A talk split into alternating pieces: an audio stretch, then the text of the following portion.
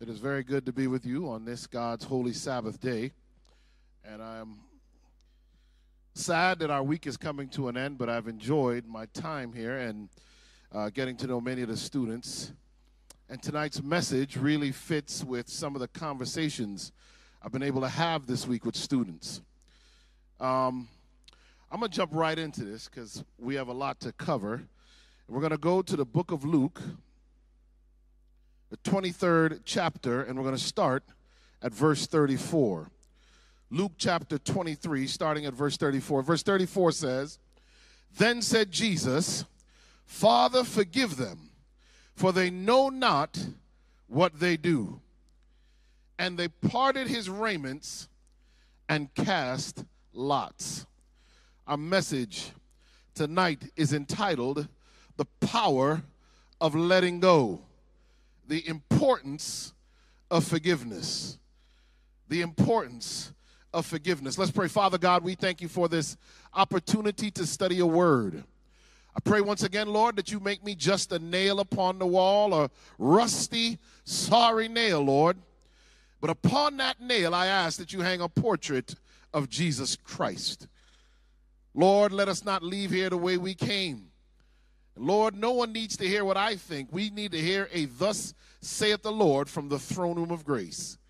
This is our prayer in Jesus' precious and holy name. Amen.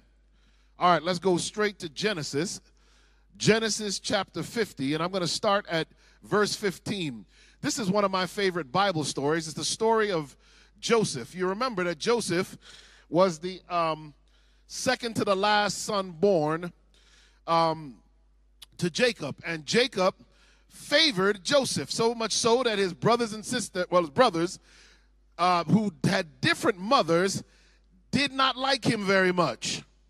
I want to show you that in some ways, uh, this family, in its dysfunction, represents a lot of the families that we grew up in. I'm going to start off by saying that Joseph had lots of half brothers. Same father, different mothers. Now, I, I, can't speak for everybody else, but that was my situation. Joseph grew up in a situation where his father tried to develop him and uh, to some extent ignored his brothers because Joseph's uh, mother was his father's favorite woman. This created in the family a, a, a, a, sense of, of animosity and tension that some of you have grown up in. See, tonight we're going into some of your houses. We're going to go into some of your upbringing. This is not going to be comfortable for some of you, but let's get into it right away because unless we deal with what we're dealing with tonight, your Christian walk will always be difficult. Let me just make it plain that if the trauma and the hurt you experience growing up is not allowed to heal, if you don't figure out a way to do that, Satan will always have a lever to pull to bring you into the world back into behavior where you self medicate to try and calm the pain your upbringing brought you. This is that story.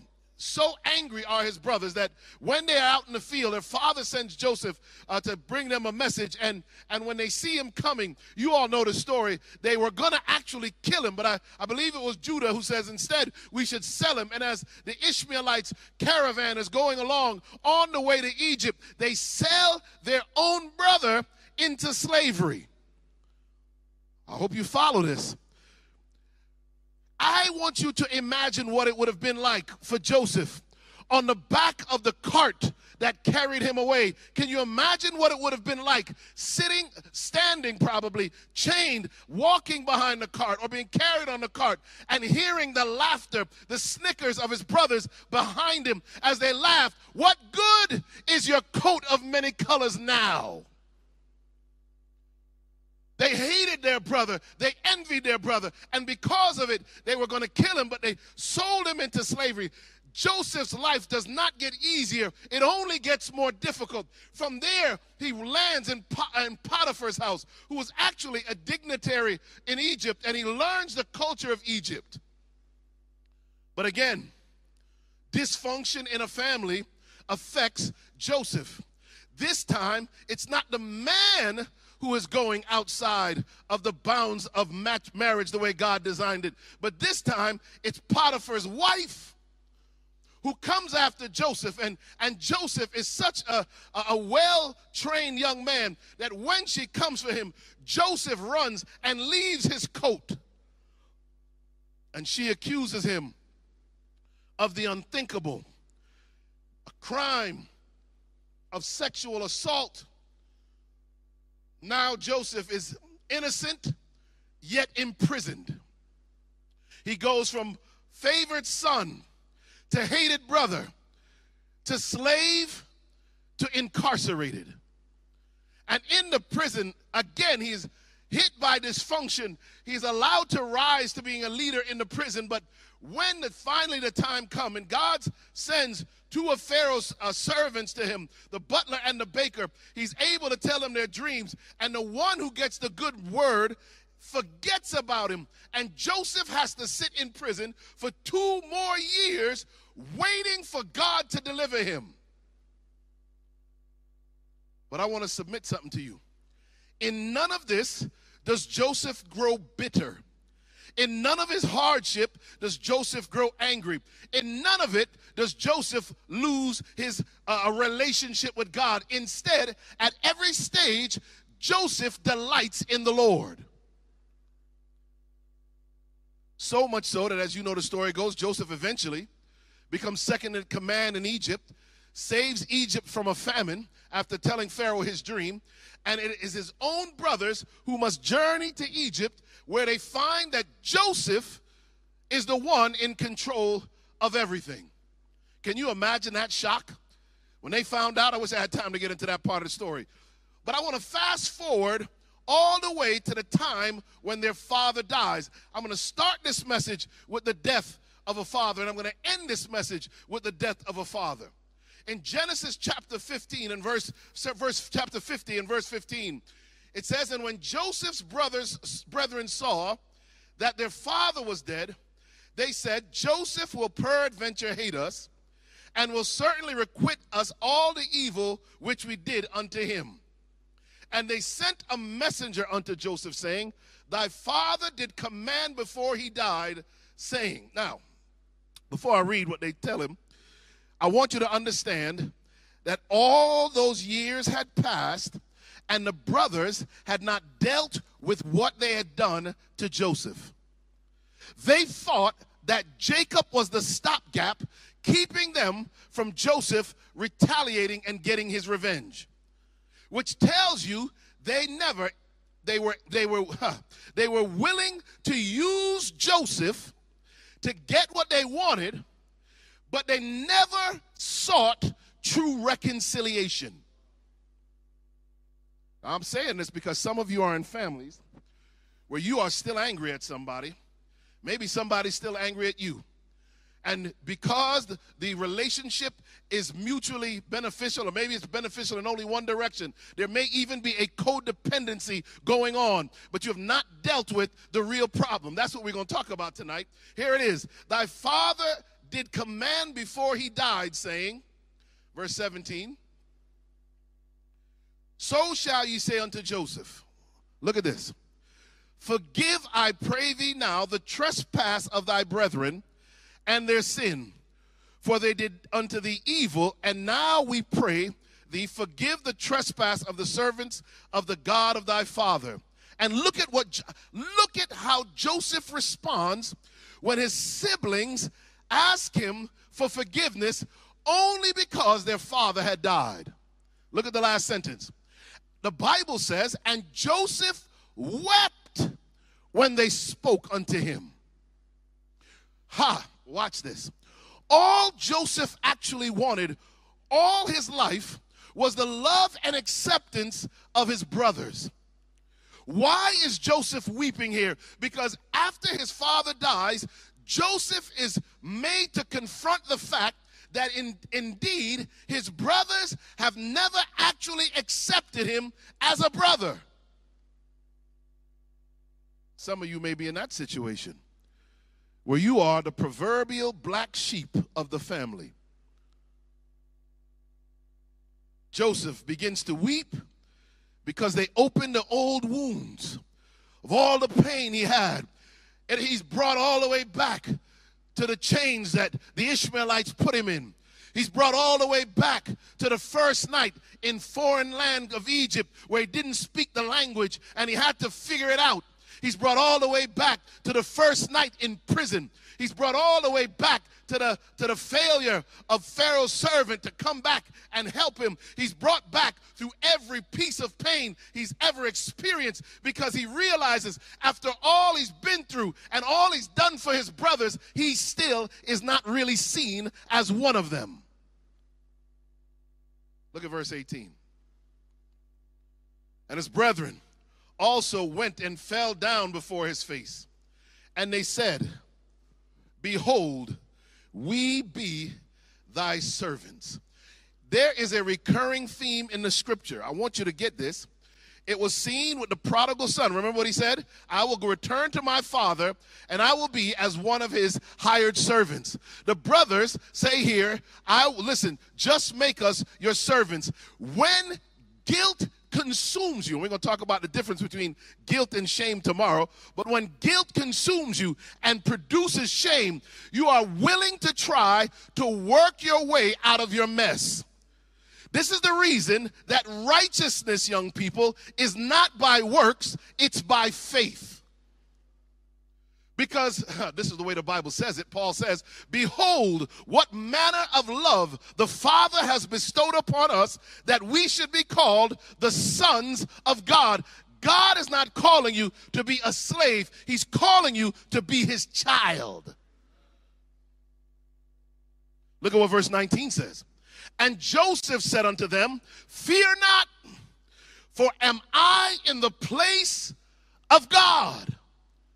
Joseph said, You don't have anything to worry about. Vengeance isn't mine to dole out. You don't have anything to worry about. It's not me you should be worried about. And that's the problem. Some of us are so worried about what people did to us or what we did to people that we forget what we're doing to God. Look at verse 20. Genesis 50 and verse 20 says this But as for you, look at how powerful Joseph turns this thing around. But as for you, you thought evil against me. But God meant it for what? Unto good, to bring to pass, as it is this day, to do what? To save much people alive. Now, therefore, fear ye not, I will nourish you and your little ones. And he comforted them, and he spake kindly unto them.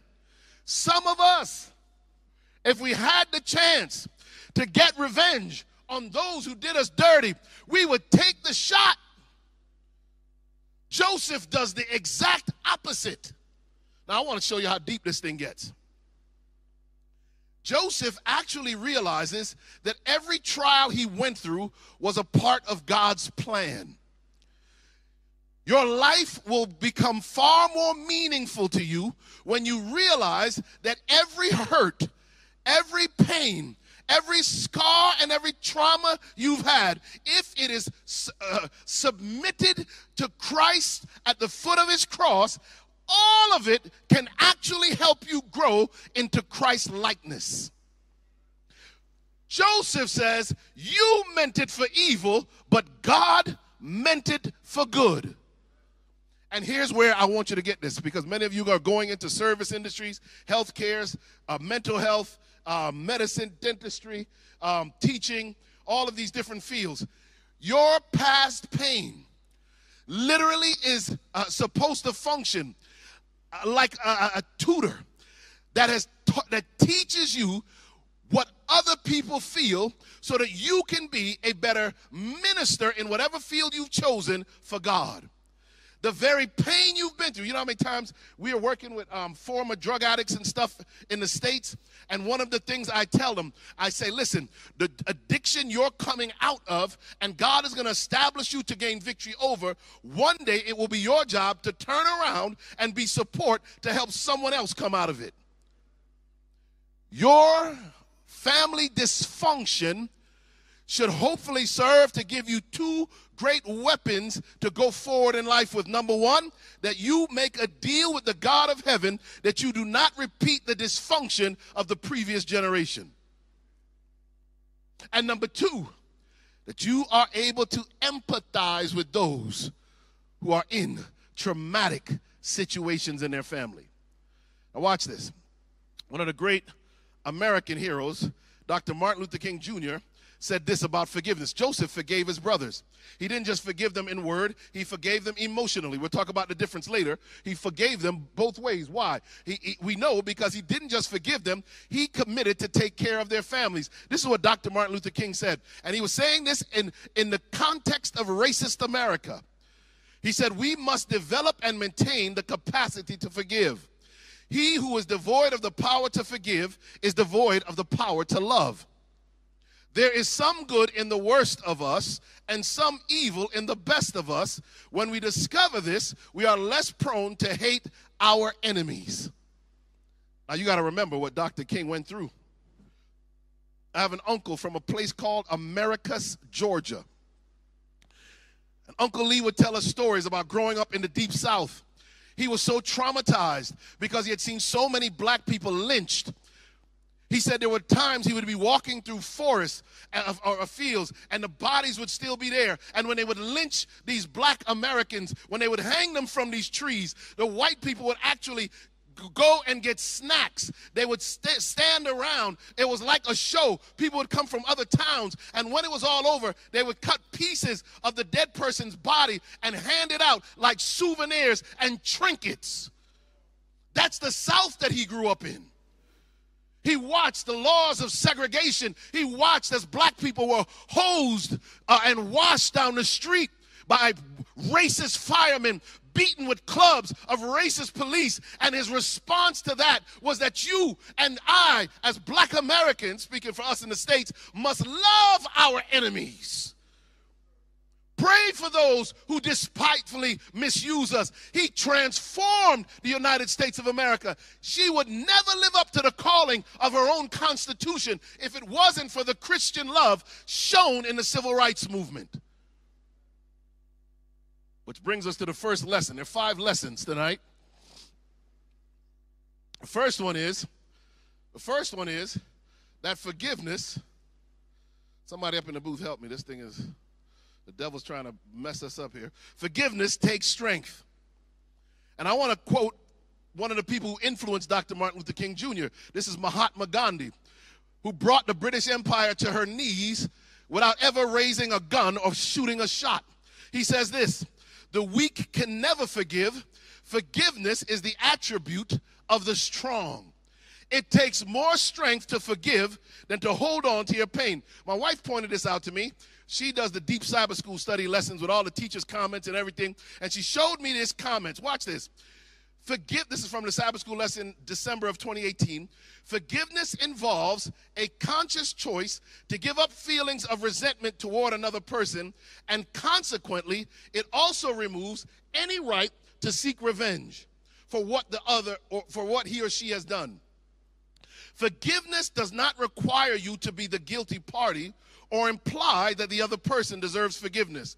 Rather, forgiveness roots out anger and bitterness from our own lives, helps heal wounds, and builds a basis for restoring relationships. She says, or the, the lesson says, forgiveness does not mean excusing wrong behavior or removing any consequences that might result from the behavior. Look at this. True forgiveness recognizes the seriousness of the offense, but chooses a path of healing. Did y'all get that? God forgave humans even though we were undeserving of his forgiveness. But divine forgiveness did not undermine the seriousness of sin or remove all the consequences of sin. Indeed, Jesus took the ultimate consequence of sin, suffering the death on our behalf. I was sharing this with a patient once, talking to them, and I'm gonna show you why I share this with patients. I have learned that some folk won't get better because they have not forgiven. They've not gotten over their trauma, but we'll show you more in a second. And I was talking to this young lady, and I said, Listen, um, you know, you seem very angry about something. What is going on? And she began to recount to me that she had been molested when she was younger, and that the person who did it was a family member, and she was still very angry, not just at the person who had molested her, but she was angry because some of the rest of the family had stepped in to defend this individual. And she was angry and hurt. She had not recovered from the pain. She was furious at her family. She was internalizing it, and it was destroying her.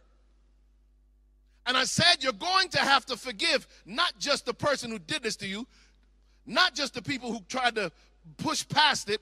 You're going to have to forgive them, and you're also going to have to forgive yourself. She wept in my office that day because she thought that if she forgave the person, it meant that she thought he had done nothing wrong. And I had to submit to her that that's the, the opposite is true. I'm going to show you as we go through this message that as long as you hold on to what folk have done you, it keeps you in a place where you cannot grow.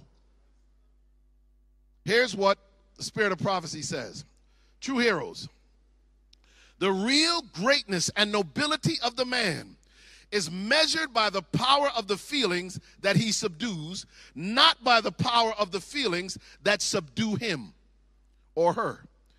The strongest man or woman is he who, while sensitive to abuse, will yet restrain passion and forgive his enemies.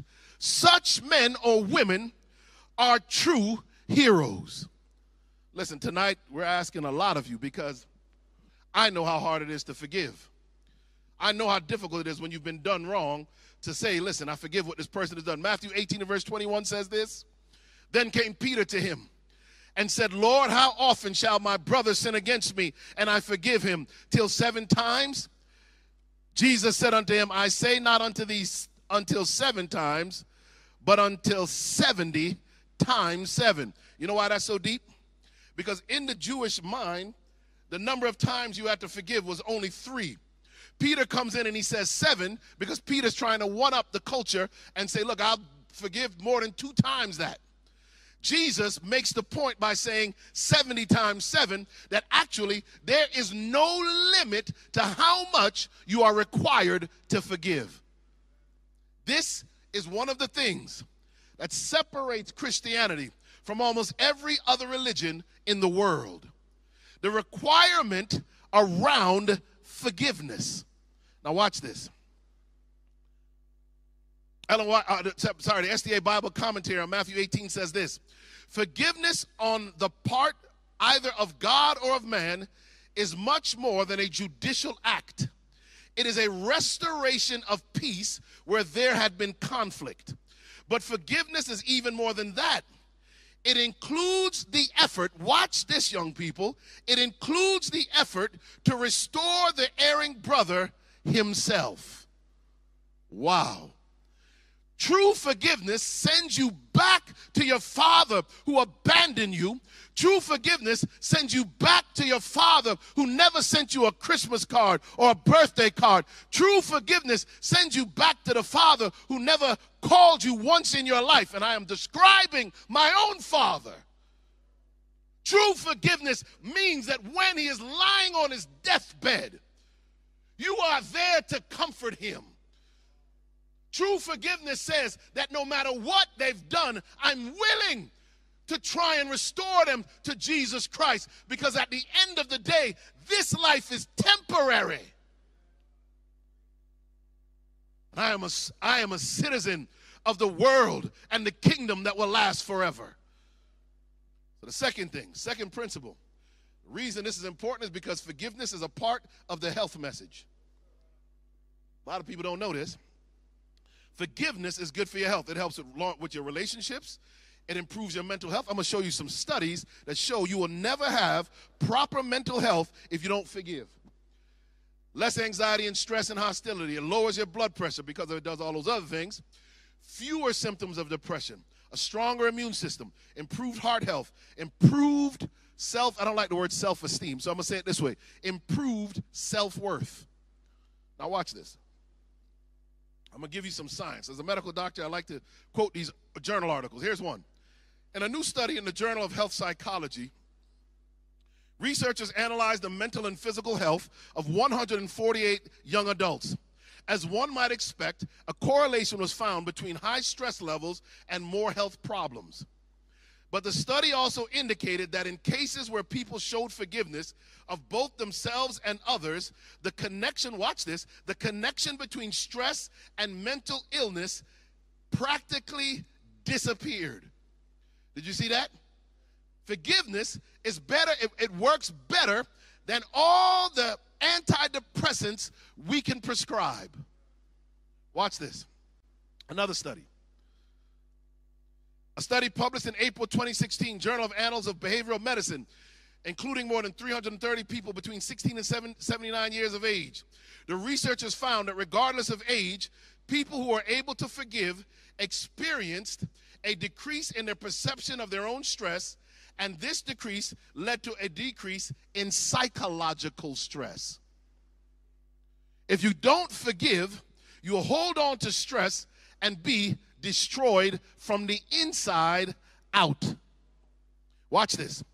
Being hurt and dis- disappointed carries a burden, and when that happens, you go into fight or flight state. I want you to get this. Fight or flight is designed for when a dog is chasing you if the dog is chasing you, God designed you that you turn on cortisol, you release that hormone, you release adrenaline, you turn on that release. All of these things happen. Your pupils dilate, your respiration increases, your blood vessels dilate, your heart rate increases. Blood is shunted from your digestive tract, sent to your big muscles so that you can run as far as you can, see everything around you. All your body changes just like this. This is the switch from allostasis uh, from homeostasis to allostasis. But if you stay in that state long, you switch from allostasis to allostatic load, which means you are in a constant state of fight or flight.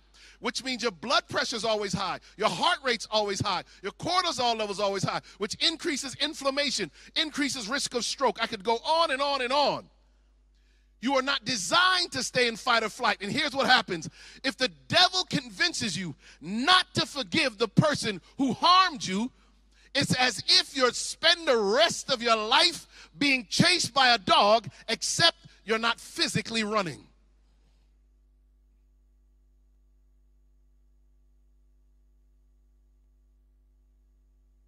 In a meta analysis published in the Journal of the American College of Cardiology, Researchers found that anger and hostility are linked to an increased risk of heart disease, as well as worse outcomes for people who already have it. Some people ask me, so why this person was vegetarian or vegan, they died early.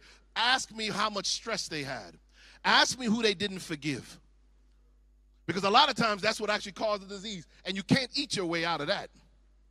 A study published in the Journal of Behavioral Medicine examined forgiveness as a predictor of mortality and found statistically significant relationship. Forgiving others is associated with a decreased risk for all cause mortality, the study authors noted. Let me show you how deep this thing gets. Rumination and your health. Now look at this. This is speaking about black women in the United States of America. So you can extrapolate what you want from it, but let me show you what it says. According to a study that included more than 1,800 black adults, uh, published in October 2019 in the Journal of the American Heart Association, black women were more likely than black men to experience more stressful life events and engage in rumination, which causes a sustained increase in hypertension over the 13 years the individuals were followed for the study. Watch this. This is what these secular scientists say. When people are able to forgive, they still ruminate to some degree, but they are able to let go of a lot of that bitterness and anger. Says Worthington, forgiveness doesn't eliminate rumination, but it can reduce the toxicity of it. What is rumination? When I did addiction medicine, they talked about the fact that many people do drugs because they're playing tapes in their mind. And what that means is they're reliving over and over painful, traumatic events. Every time they smoke a, a joint, every time they do cocaine, every drink of alcohol they get is actually self medication. So what they teach is that there's a, a, loop, a, a tape playing in your mind that you've got to turn off, that you've got to destroy. Rumination is the process of sitting and thinking over and over again of all the hurt you've received, all the pain you've gotten, all that's gone wrong, all the cases of prejudice for a lot of these black American women that they've experienced. Rumination makes it play over and over and over again. And as they ruminate on it, it destroys them. You see, to not forgive is stressful and it's damaging. When we do not forgive, we internalize a threat and relive trauma. The occurrence is allowed to reside in us and repeatedly damage us, triggering constantly a system that is designed only for short term threats. When you don't forgive, you live in the pain of your past.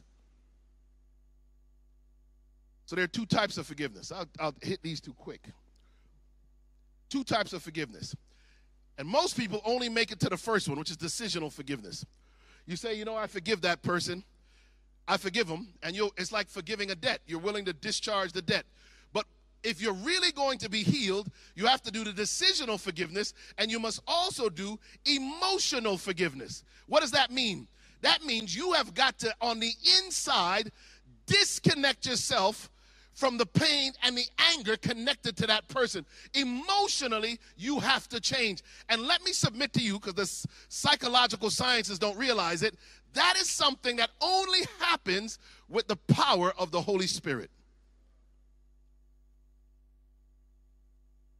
Number three, the third lesson forgiveness is key to experiencing God's love. If you never forgive the person who hurt you, you'll never know the fullness of the love of God. Matthew 6 12 says this, and forgive us our debts as we forgive our debtors.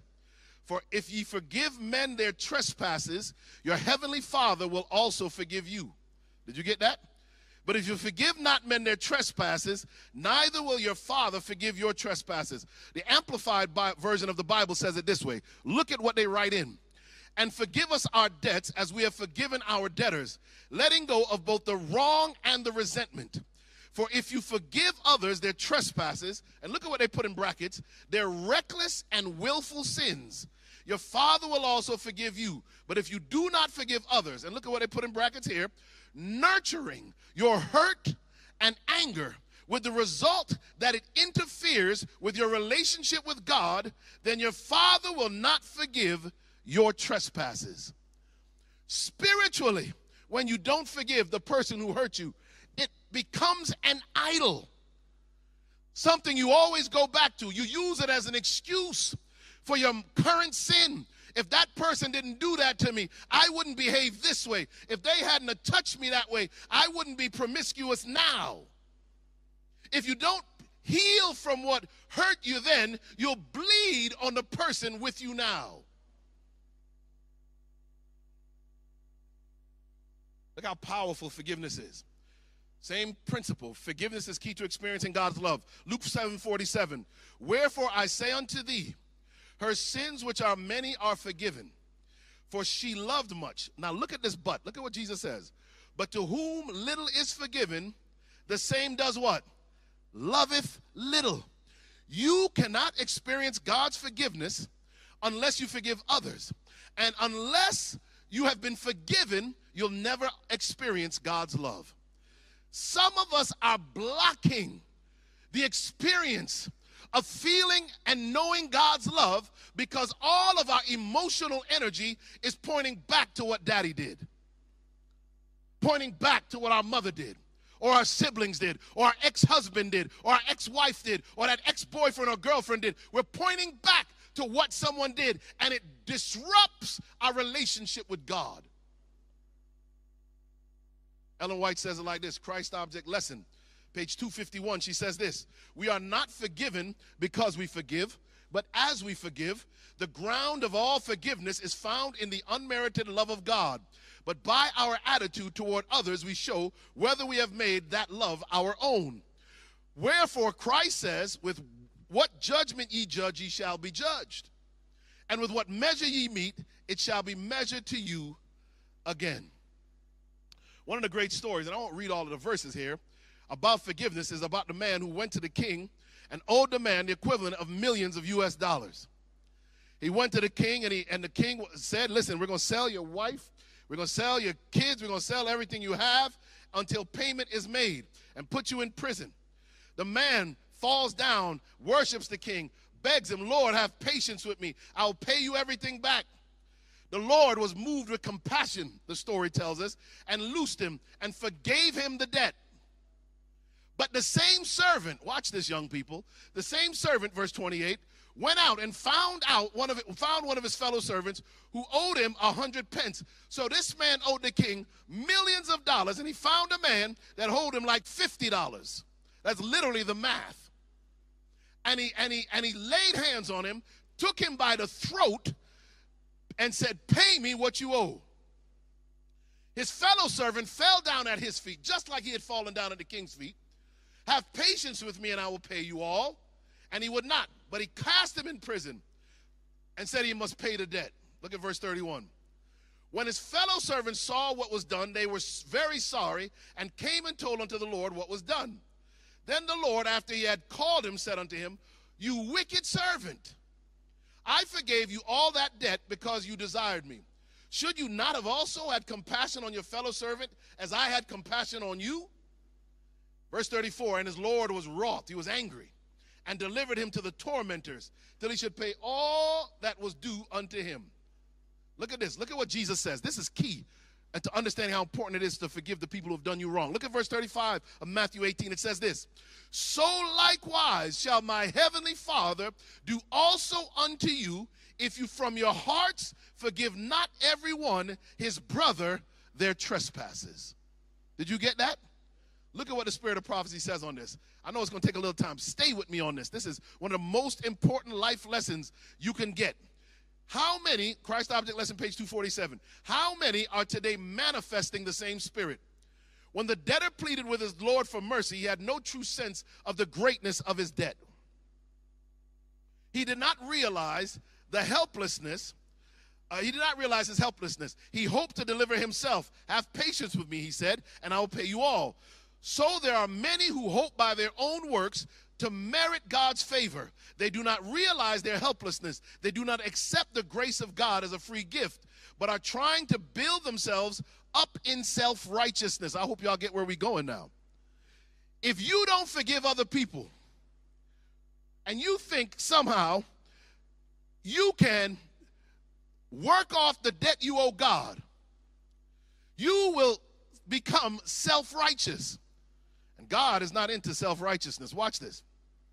He says, Their own hearts are not broke. She says, Their own hearts are not broken and humbled on account of sin, and they are exacting and unforgiving toward others. Their own sins against God, compared with their brother's sins against them, are as 10,000 talents to 100 pence, nearly 1 million to 1. Yet they dare to be unforgiving. Now, here is the result, young people. Look at this. So likewise said Jesus, shall my heavenly Father do also unto you, if you from your hearts forgive not every one his brother their trespasses. He who refuses to forgive, watch this, he who refuses to forgive is thereby casting away his own hope of pardon. Somebody did you something wrong. Somebody hurt you. You have a right to be upset. In fact, according to the laws of man, you have a right to never speak to that person again. You have a right to have vitriol and hatred towards that individual. But in the eyes of God, whatever someone has done to you pales in comparison to what you have done to God. And that's tough. You're talking about molestation, a physical abuse. That's tough when you're talking about a wife who's been cheated on by her husband it allows you to realize your position, your state as a sinner, that you must forgive others because the wrong you have done, an innocent Christ outweighs whatever man is doing on earth. Watch this. The number, the fourth thing. You must request and confess. It's not just enough to forgive those. You've got to actually go to those you've hurt and ask for forgiveness. James 5 16 says, Confess your faults one to another and pray for one another that you may be healed. The effectual, fervent prayer of a righteous man availeth much. One of Christ's last commands to his disciples was, Love one another as I have loved you. John 14 34. Do we obey this command? Are we indulging in sharp, unchristlike traits of character? He says, if we have in any way grieved, look at this, young people. If we have in any way grieved or wounded others, it is our duty to confess our fault and seek for reconciliation. This is an essential preparation that we may come before God in faith to ask his blessing. Let me tell you something.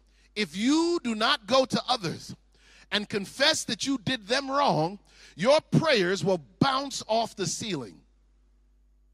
They won't get through. And so it's easy to be the victim, but it's difficult for some people to actually look in the mirror and say, you know what?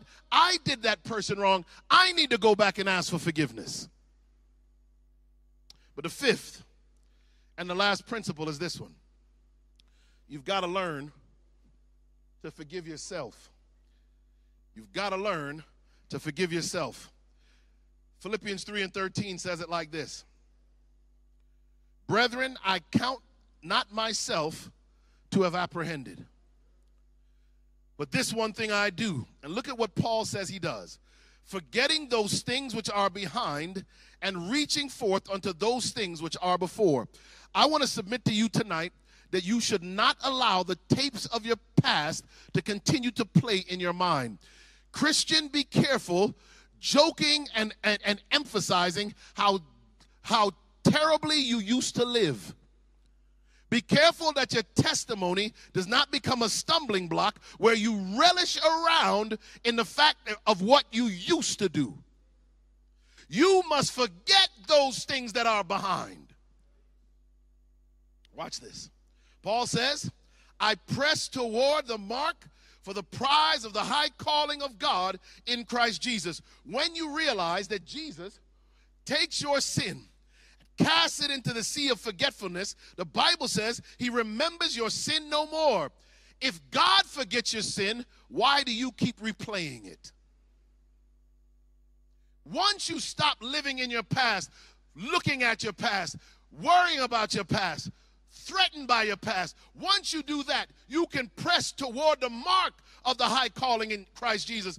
But your past hurts, your past shame, your past failures will act as weights on your body and hold you back from moving towards God.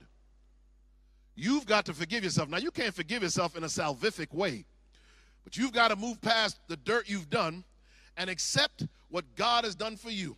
In order to forgive yourself, you must request and accept God's forgiveness. And here's where it gets comes full circle to, to last week Friday night. This is one of the most important things you will do in the prophetic stream. You must accept the forgiveness that God is offering you right now. And you have to believe through faith in Christ Jesus by the power of his Holy Spirit that you are actually forgiven. Watch this. This is what Testimonies for the Church, Volume 5 says. It says this Their only hope is in the mercy of God. Their only defense will be, a, will be prayer. This is speaking of the remnant in the last days. As Joshua was pleading before the angel, so the remnant church, with brokenness of heart and earnest faith, will plead for pardon and deliverance through Jesus, their advocate. They are fully conscious of their sinfulness of their lives. They see their weakness and unworthiness, and as they look upon themselves, they are ready to despair. Look at what Satan does. Young people, look at this. The tempter stands by to accuse them as he stood by to resist Joshua. He points to their filthy garments, their defective characters. He presents their weakness and folly, their sins of ingratitude, their unlikeness to Christ, which has dishonored their Redeemer. He endeavors to affright the soul with the thought. Look at this. He endeavors to affright the soul with the thought that their case is hopeless that the stain of their defilement will never be washed away. The work of the devil is to convince you that you have sinned so terribly that God will never accept you. This is an end time issue. Yet, most people do not include this in Revelation seminars. Here's why that's so, it's so important. She continues, says this Satan hopes to so destroy their faith that they will yield to his temptations, turn from their allegiance to God, and look at this, and receive the mark of the beast. If you do not accept the forgiveness that comes at the, at the cross of Calvary, if you are not washed in the blood of the Lamb, if you don't accept that when Jesus says you're forgiven, you're forgiven, literally it will leave you in a place where Satan can continue to tempt you and he will lead you into a mindset where you receive the mark of the beast. Some folks are so worried about what that the fact that the mark of the beast will one day be a law passed about Sunday, and you don't realize in order for Satan to get you to a place where you will go along with that law, he has to make you feel your case is already hopeless. Look at this. She says it again. I'm going to reiterate the point from another place. Prophets and Kings, page 589. Satan has an accurate knowledge of the sins that he has tempted God's people to commit and he urges his accusations against them, declaring that by their sins they have forfeited divine protection and claiming that he has the right to destroy them. He pronounces them just as deserving as himself of exclusion from the favor of God. This is what Satan says about us. Are these, he says, the people who are to take my place in heaven and the place of the angels who united with me? He says, they profess to obey the law of God, but they but have they kept its precepts?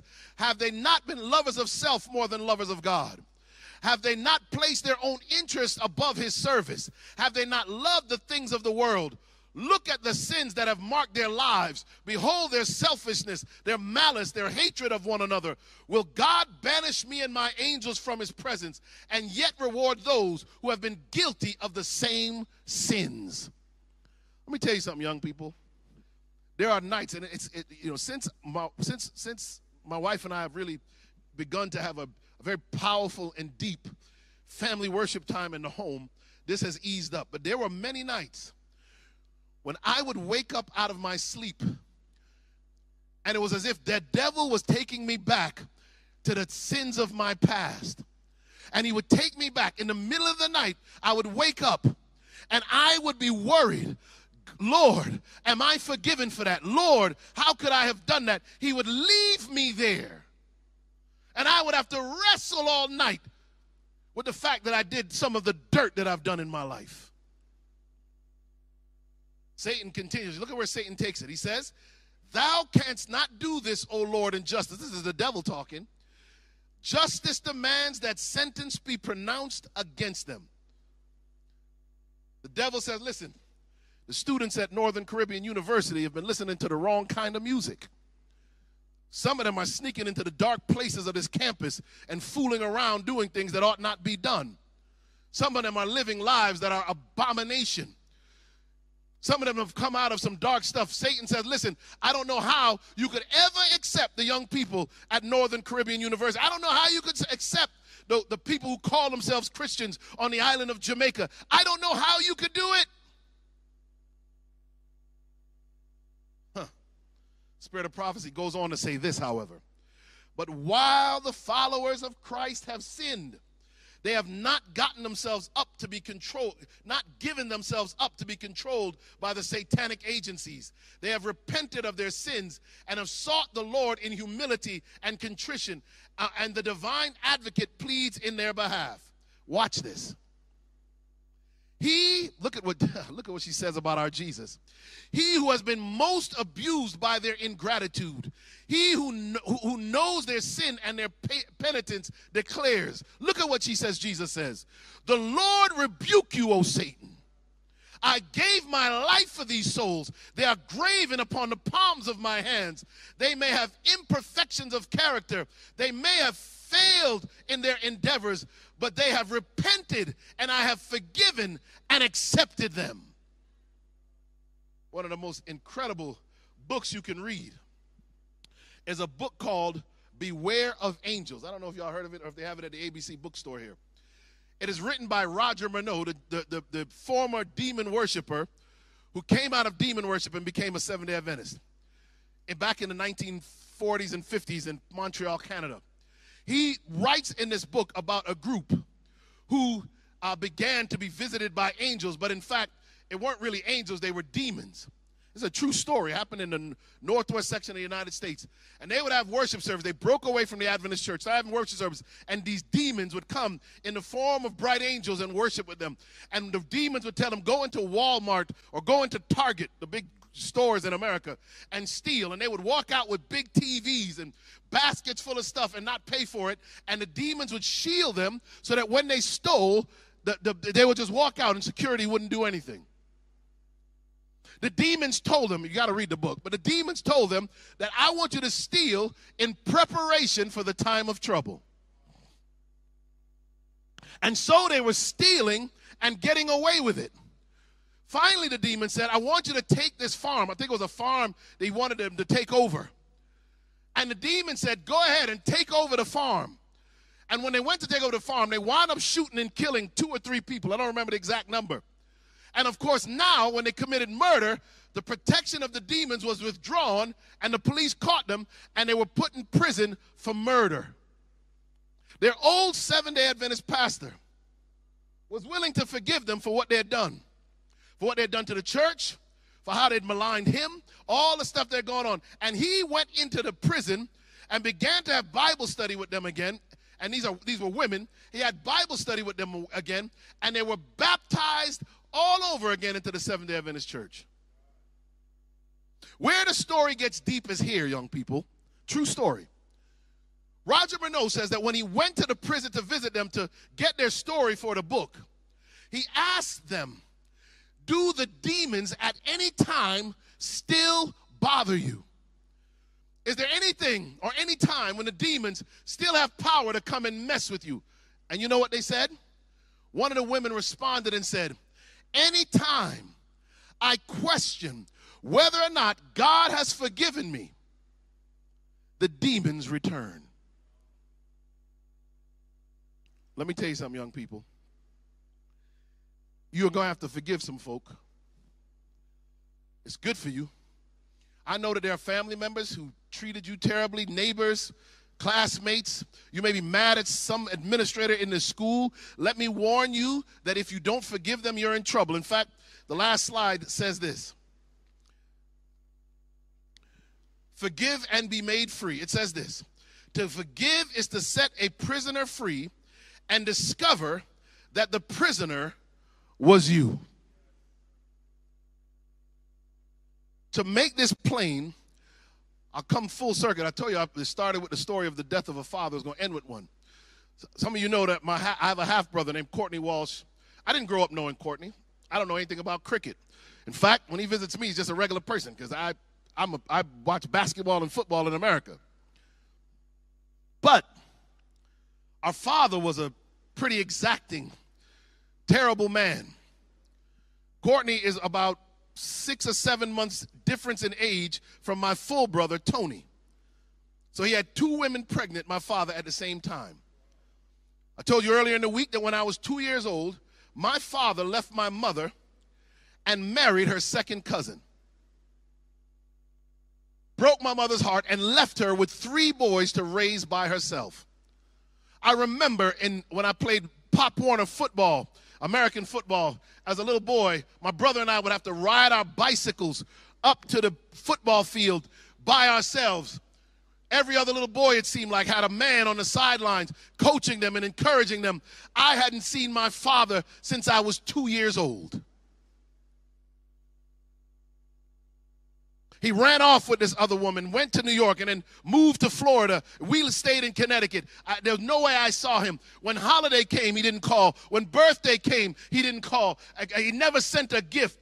Anything my mother might have ever gotten from him, she had to pull from him like pulling teeth from a shark. The irony of this man, the gall of this man, when I was graduating from medical school, all of a sudden he wanted to own me. He wanted credit. My mother was so mad. Watch this. But when I turned, when we moved to Miami when I was around 16 and I got a car, I started to drive up to the north end of Miami to visit him. He worked on the car with me. I didn't hold anything against him. And I think the reason I didn't hold anything against him was I was only two when he left. And I didn't know better. And I wanted a father so bad. But I quickly found that he was not trustworthy. And so we drifted back apart, especially when I went to college. After all he had done to my mother and to myself and my brothers, and not just my full brothers, my half brothers, you know, he owned Courtney only after Courtney was famous. Watch this. When it came time for him to die, it was my younger full brother David who went and visited him in a hospital. I flew from Los Angeles couple times and visited with him. And here's what happened, young people. I began to try and introduce my father to the Jesus who saved me. While he was dying in Jackson Memorial Hospital, one of the visits, I was able to share the Lord with him, and he began to tell me that he wanted to learn and, and, and believe in Jesus. This cold hearted man, my mother said if she was ever going to write a book about him, the title of the book would have been Iron Man. When he died, some of our siblings wouldn't even show up to the funeral. They hated him so bad. There were about probably 13 kids he had. One of them went into the rostrum in the pulpit in the church and decried the man. I've never heard anybody a, give a dead man a tongue lashing like that right in a funeral service. I had to deliver the message at that funeral. And I delivered a message of forgiveness. And let me tell you something. One of the reasons I can be a Christian today is because I'm not holding on to what he did to me then. Instead, my hope for my father is this that one day I would see him in glory. I want you to become the kind of Christian that even the person who scarred you, you are willing to work to help them get into eternity, to be saved into God's kingdom. Now, somebody tonight has been traumatized. You've been scarred. And it's not as easy as this sermon. It's not just a one and done. It's not like what you went through is going to go away because you heard a word. But I want you tonight, I'm the ask I have tonight is that you begin the process of submitting your anger, submitting your pain to Jesus Christ to say, Father in heaven, I have been abused, molested, beaten, mistreated, neglected, forgotten, called names, bullied. But Lord, tonight I turn it all over to you. That you would cut the cord that Satan wants me to stay attached to, that would hold me to the pain of my past. Tonight, so that you do not receive the mark of the beast, forgive those who hurt you and accept the fact that God has forgiven you. I don't care how bad your life was, you did not and have not outsinned God's ability to save you. As my wife sings, especially if you're someone who needs help, you want prayer. And I'm going to ask the pastors to join me up front. You want prayer to ask God to give you the strength to let go of the hurt and the pain, to forgive those who might have done you wrong. Tonight's the night to let go of it. Join us down front and we'll pray over you. Young people, what I want you to do is to not look at the pain, not ruminate on who did you wrong or what they did. I want you to turn your eyes upon Jesus. There's a peace that comes with Christ no matter how horribly you've been treated. There's a peace that comes with knowing Jesus as your Savior. You understand that, yes, this world is wicked and people may have harmed you, but Jesus the one who spoke the world into existence wants your good. Submit your life to him. I'm going to ask our pastor to pray over everyone that's come down front and over this issue. This is a tough issue. I didn't hear a lot of amens, but that's all right. Because I can tell you, I, have lived through the pain of the neglect that my father did. It's a painful, hard thing to live through. And some of you have been through much worse than what I've been through. There are wives in here who are cheated on by their husbands and husbands who have been abandoned by their wives. All kinds of things have happened. But if you don't let go of it, it will consume you. Take away your mental health, and block your ability to experience the love of God. Tonight is the night. You say, Lord, I'm going to be one who forgives.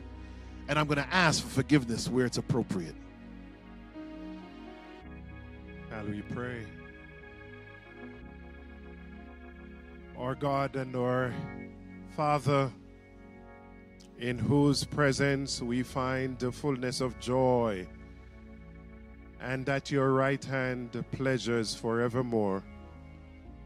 We thank you this Sabbath evening for the clear, potent word